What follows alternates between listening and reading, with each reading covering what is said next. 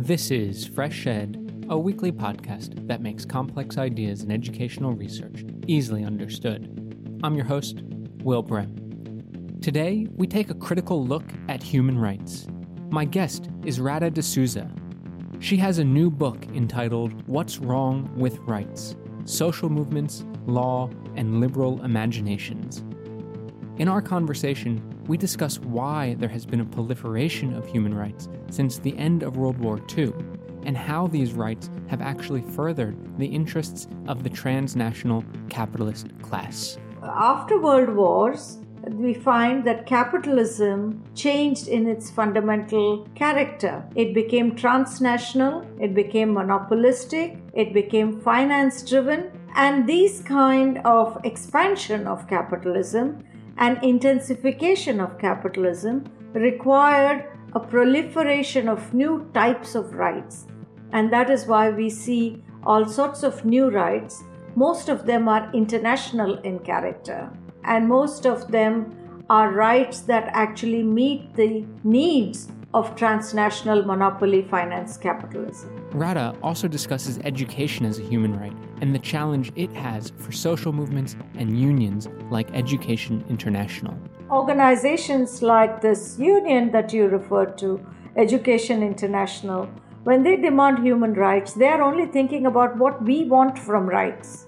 But what I say is, you should also question why they want rights why does the education industry want rights? And when we start to ask why they want rights, then we start to see the connection between property rights and human rights. Radha D'Souza teaches law at the University of Westminster, London. Radha D'Souza, welcome to Fresh Ed. Thank you, Will, for having me on this program. I'm delighted to be here today. So, how are human rights commonly understood today? Commonly, People, when they speak about human rights, they have in mind a set of claims that they can make about certain basic needs for human life. For example, it could be uh, civil and political rights, yeah, right to fair trial, uh, right not to be tortured, and these kind of rights are called civil and political rights or there may be socio-economic rights, rights to education, rights to health, rights to housing, those kind of rights.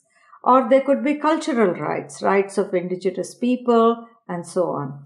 But the key thing about rights in popular imaginations is that rights are universal, that every individual has them by virtue of being human. That is why they understand it as human rights. And how many rights are there? Well, when the United Nations was established at the end of World War II in 1945, the Universal Declaration of Human Rights enumerated about 28 rights. There was a list of 28 rights. Today, there, it is estimated that international law recognizes more than 300 rights. So human rights have proliferated phenomenally in the last 70 years. Why? Why has there been a proliferation of human rights? Well, we can see if we look at the history of rights that uh, the prefix human was added only after the so called New World Order was established after World War II. Now, why does that order need this expansion of rights? Earlier, before the world, world wars happened in the 19th century, 18th century, and so on, uh, rights were ra- largely uh, confined to nation states. They were only available to citizens against states. But the, after World Wars, we find that capitalism changed in its fundamental character. It became transnational, it became monopolistic, it became finance driven, and these kind of expansion of capitalism and intensification of capitalism required a a proliferation of new types of rights. And that is why we see all sorts of new rights. Most of them are international in character. And most of them are rights that actually meet the needs of transnational monopoly finance capitalism. Could you give an example of, of a right that meets the needs of transnational financial capitalism? Okay, let's look at the proliferation of rights, the ways in which rights have uh, proliferated. We have all sorts of rights now, you know, rights to surrogacy, rights to uh, land, indigenous people, including a right to happiness. Now, if you look at the UN General Assembly, uh, it adopted a resolution in July 2011 called Happiness, a Holistic Approach to Development. Now, you should, you might wonder what happiness has got to do with transnational monopoly finance capitalism, right? And can happiness be legislated at all? I mean, can people demand from the state a right to be happy in the same way as they can demand from the state a right not to be tortured, for example? But when we actually, and it may on the face of it sound a little strange that we have a right to happiness, which is now part of the Sustainable Development Goals for 2030. But when we start looking behind these rights, we can see that there are a lot of uh, important organizations like EU commissioners, European Union commissioners, who are advocating for this right. The OECD, the Organization of Economic and uh, Development, is uh, has published guidelines on measuring subjective well-being for national statistical offices, for the use of bureaucrats, etc. Who's driving this new right to happiness? On the one hand, we see large corporations are trying to deunionize workers, deny them collective bargaining rights, which they have ha- always had. On the other hand, these very same corporations are also introducing what they call work life balance programs. Now, these work life balance programs have led to a large coaching industry, which has about 47,000 employees and estimated to be around 2 billion US dollars a year. So, one of the things that uh, the right to happiness provides for people or underprivileged people in developed countries is the right to tourism. So now you can straight away see the link between tourism industry and the right to happiness. Yeah. And similarly, you have in the social, uh, the econom, the uh, SDGs or the Sustainable Development Goals 2030. Now, these goals were established as successor to the Millennium Development Goals. Now, the Millennium Development Goals said uh, they set out about eight goals to achieve uh, basic needs of people. So the uh, goals like, for example, primary education, eradication of extreme poverty and hunger, universal uh, gender equality, uh, right, uh, the goal to reduce child mortality, and so on. Now, these goals were, we know that it's questionable whether they have been achieved at all. But regardless, yeah, there was an eighth goal, which was to achieve global partnership. And this is the only goal in the Millennium Development Goal 2015 that was actually achieved because it was about establishing private, public private partnerships and induct global corporations trust funds, private foundations, and so on into the very heart of UN's work. Now, following on from that, we, ha- we need to ask what if if the Millennium Development Goals were not achieved, why do we need Sustainable Development Goals? And why do Sustainable Development Goals 2030 include the right to happiness, right? And then you can see a whole lot of big players, for example, the Melinda and Bill Gates Foundation, the Clinton Foundations, and so on, taking up many of these development projects and how do they plan to deliver on it? They deliver on now because poverty has not been er- eradicated women are not not equal there's no universal primary education yet so instead of addressing those now we have a new goal let's try and pay, make people happy because people can obviously be happy even without anything right because even slum children ha- are very happy when they have a uh, when they kick footballs on streets for example there is momentary happiness. And it takes attention away from the fact that even if slum kids are happy playing football on the streets, probably with a tone ball, and, and still feel happy, maybe questions of edu- education, housing, health, you know, don't really need to take uh, center stage or we don't need to give it as much importance as we have been doing so far. So it kind of deflects attention from all of those things. And I think that is really one of the problems. How does it deflect attention? Because the Sustainable Development Goals 2030 has led to this whole indicator industry, if we can call it that. How do we measure happiness?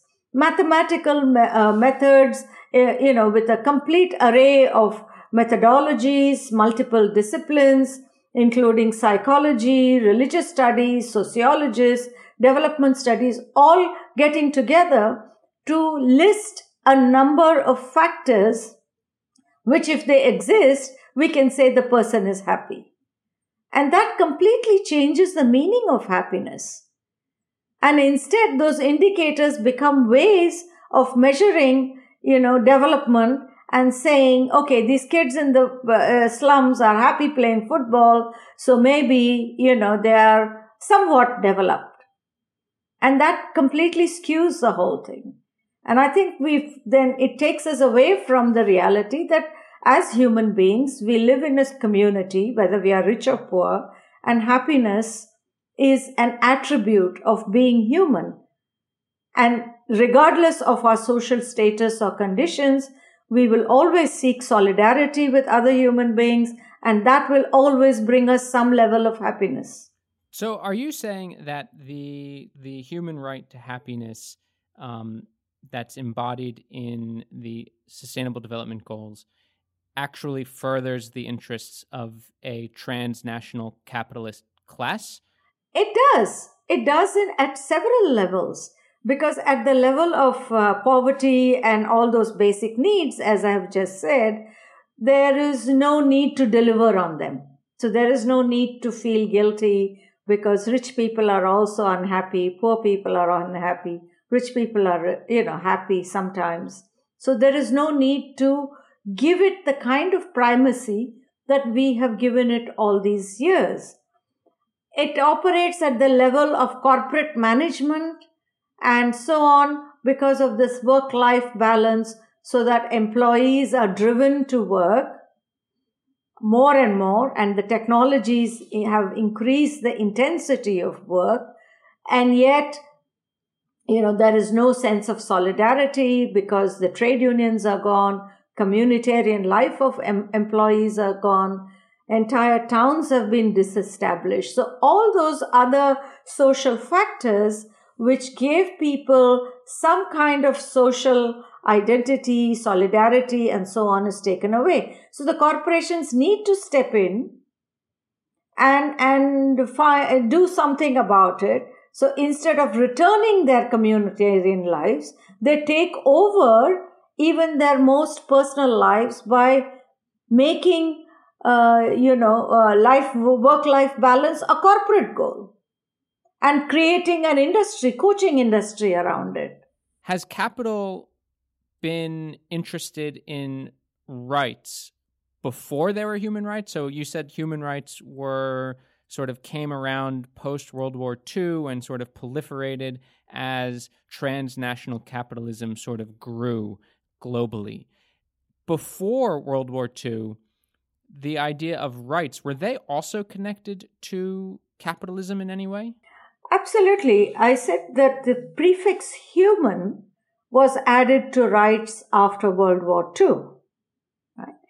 Uh, and before World War II, say in the 17th and 18th centuries, rights did not have the prefix human. When people talked about rights, it included property rights as well as human rights.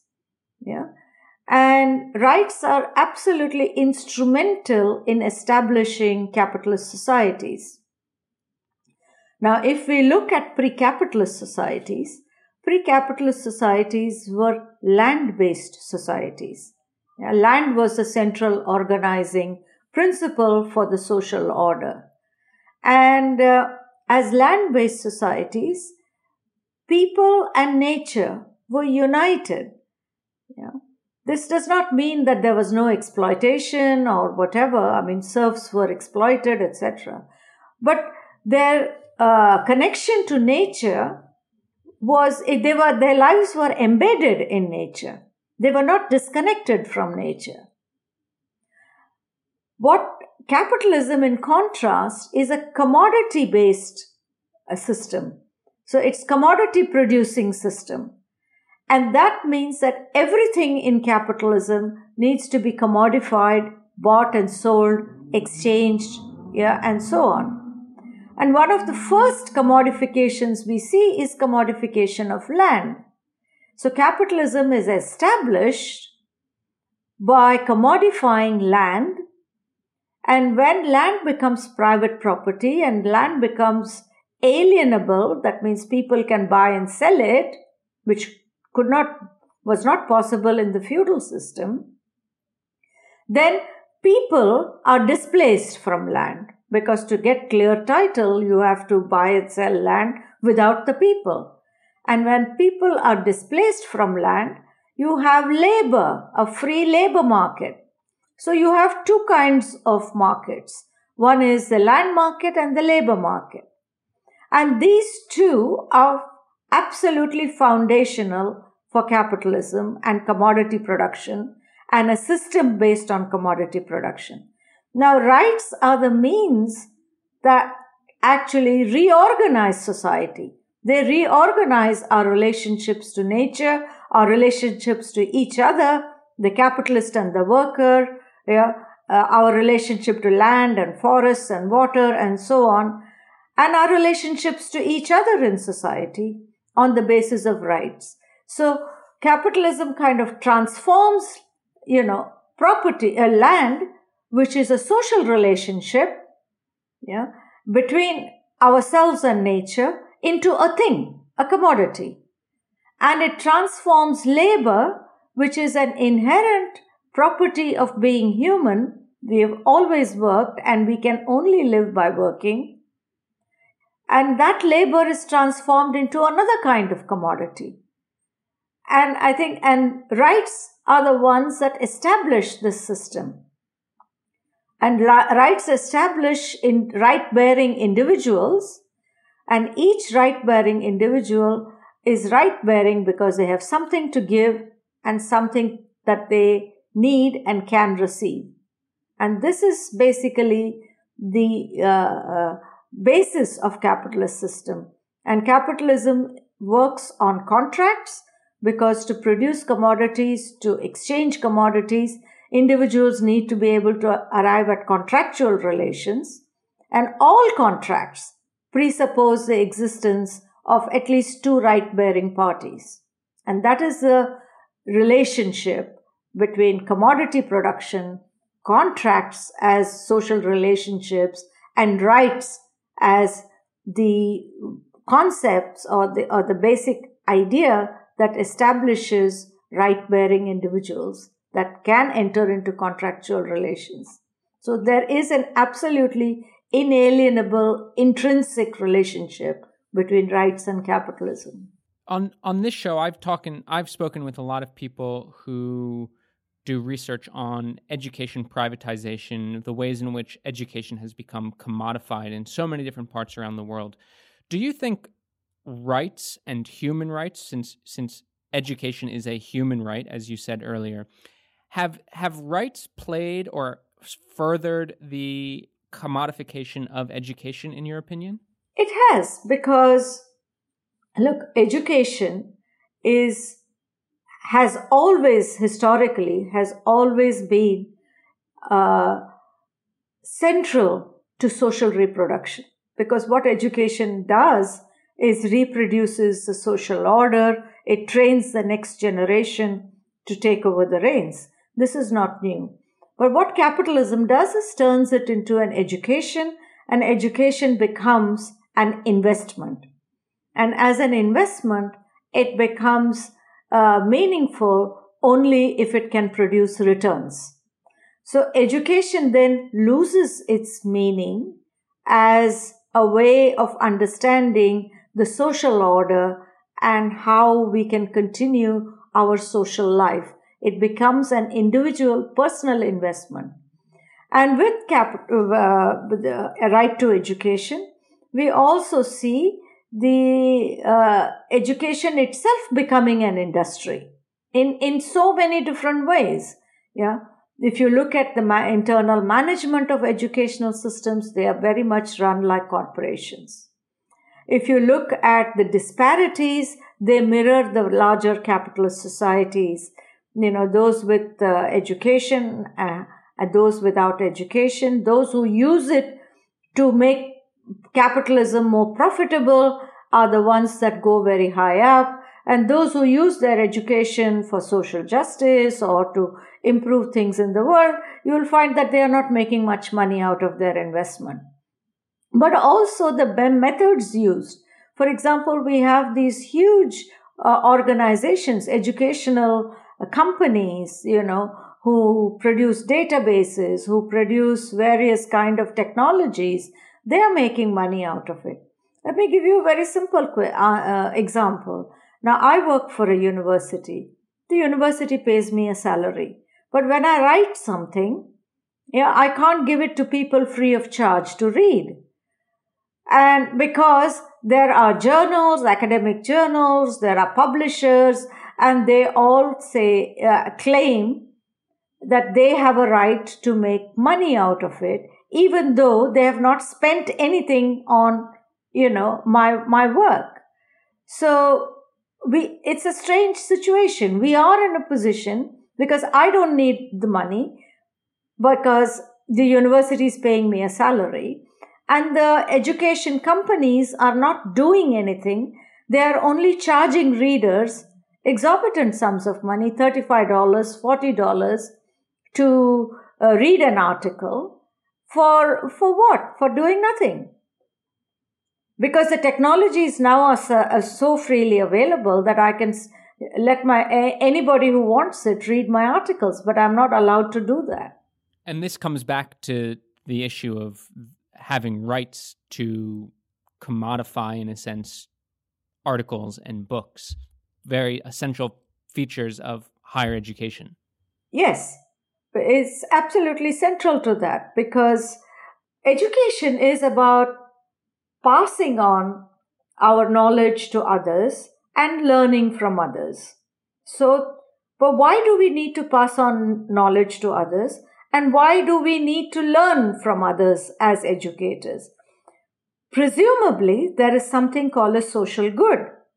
Presumably, there is something called a future generation and we want the societies and the world to continue. And that is why this exchange of knowledge, both accumulated knowledge from the past and new knowledge, is necessary for to solve problems, to iron out difficulties, and to see how we can continue human life in the future. But this purpose is taken away when education becomes a commodity. You see, human life gets a backseat social well being gets a backseat and education becomes a product which has to be sold in the market. And increasingly, research is linked to uh, corporations, linked to corp- uh, government social policy, to international organizations, and all of that, where it is designed to improve their productivity. But as social beings, we need a critique of society, constantly reviewing our practices, evaluating our practices, uh, uh, and, and trying to make improvements in our social life for society to continue. But what education as a commodity does is exactly the opposite. Seeing education as a social good is is um, something that organizations like Education International would most likely advocate for. Education International being the global federation of teacher unions around the world.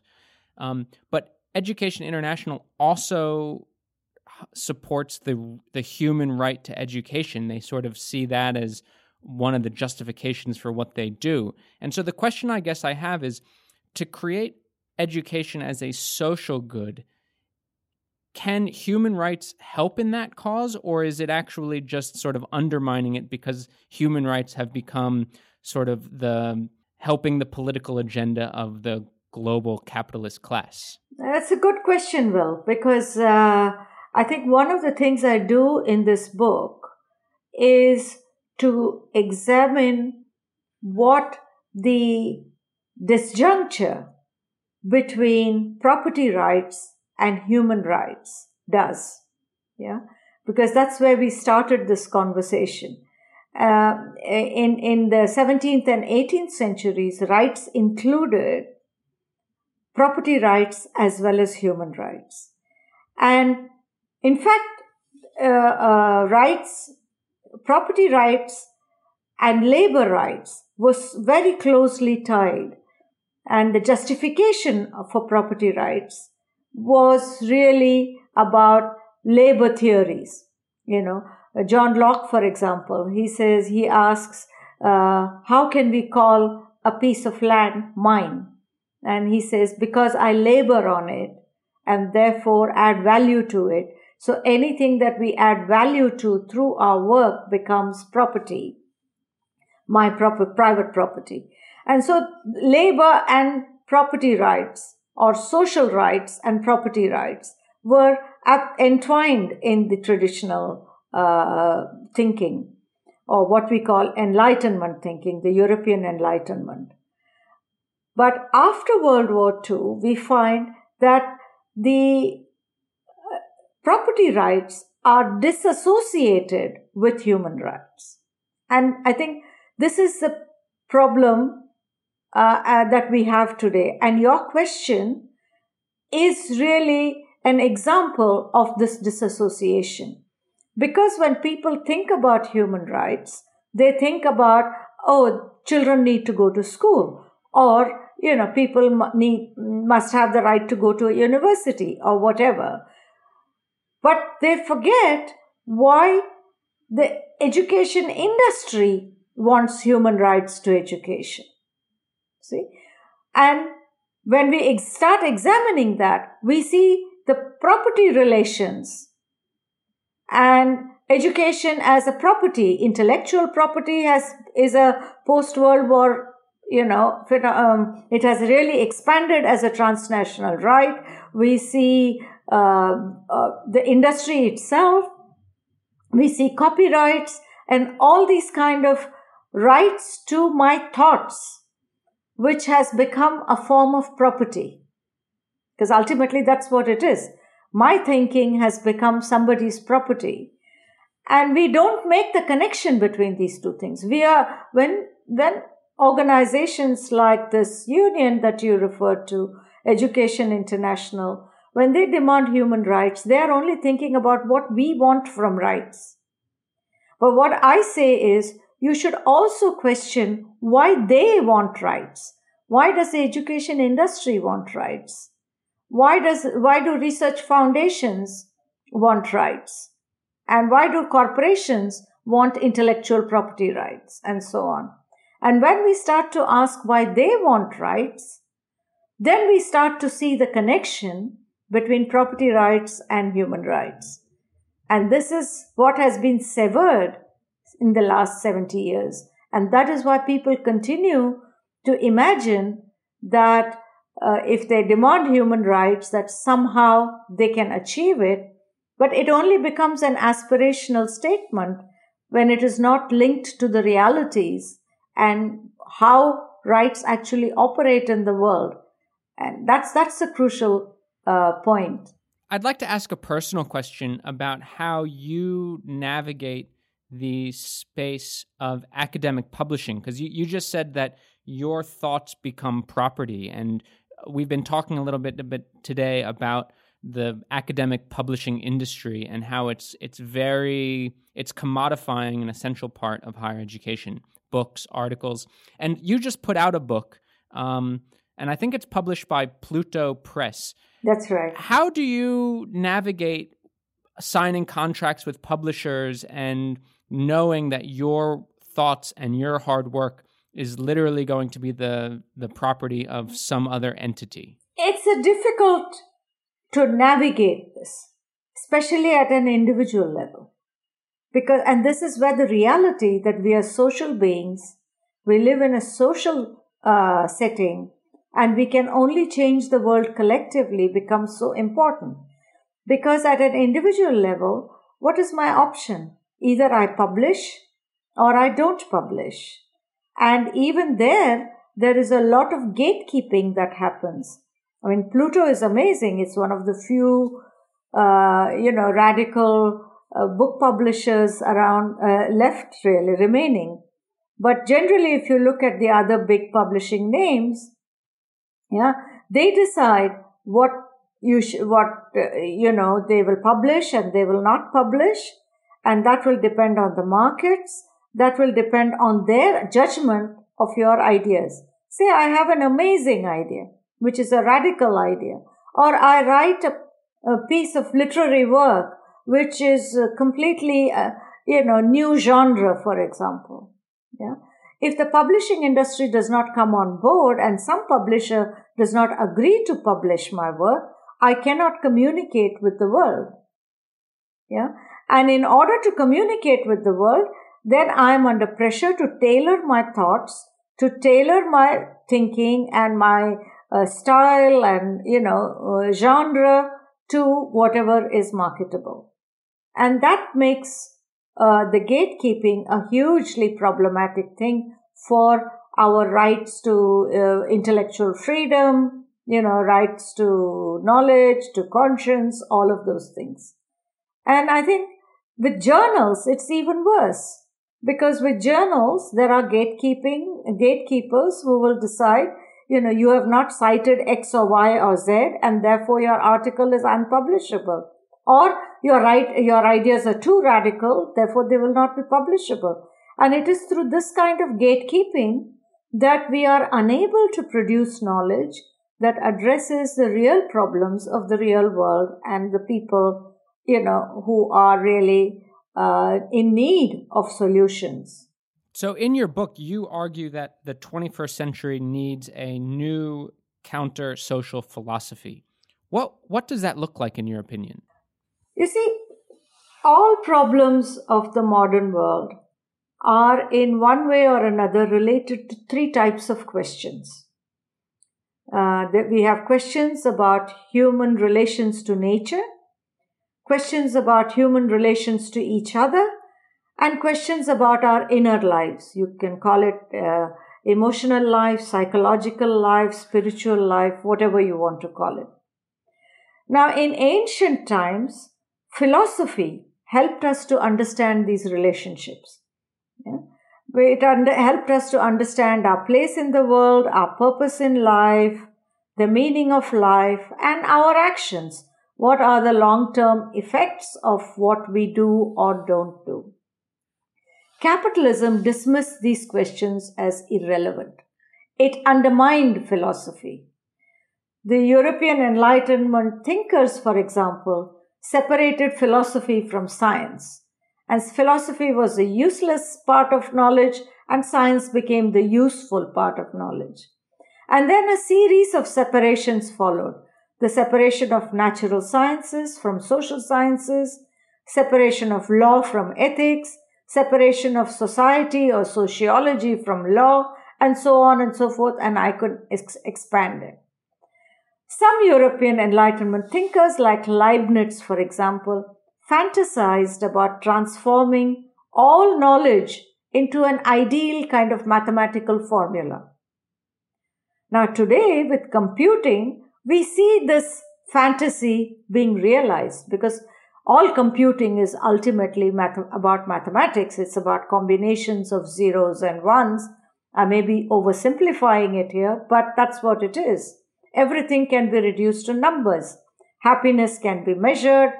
Uh, intergenerational equity is reduced to the technical definition of 30 years, and so on.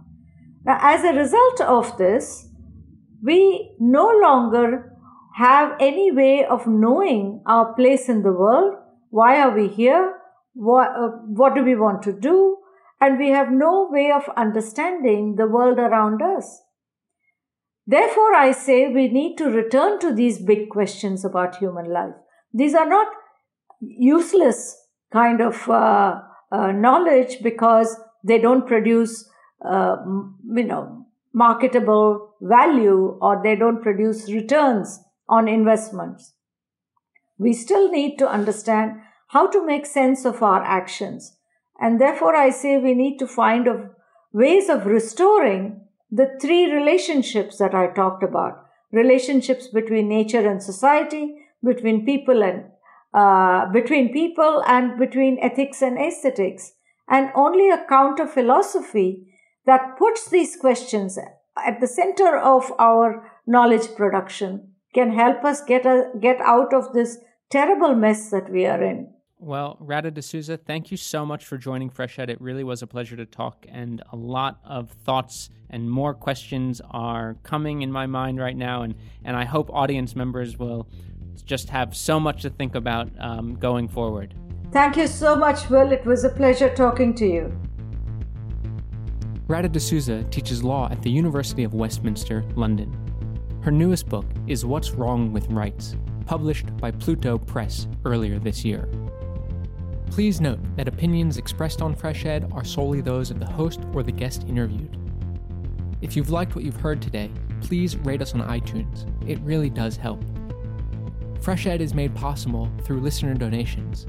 Please consider becoming a member of Fresh Ed by visiting freshedpodcast.com slash support. Fresh Ed's producers are Sherry Yang, Yuval Devere, Hong Zong, and Lushik Waba. Aggie Hu is Fresh Ed's social media coordinator, and original music for Fresh Ed was created by Digital Primate. Thanks for listening. I'm Will Brehm, and I'll be back next week.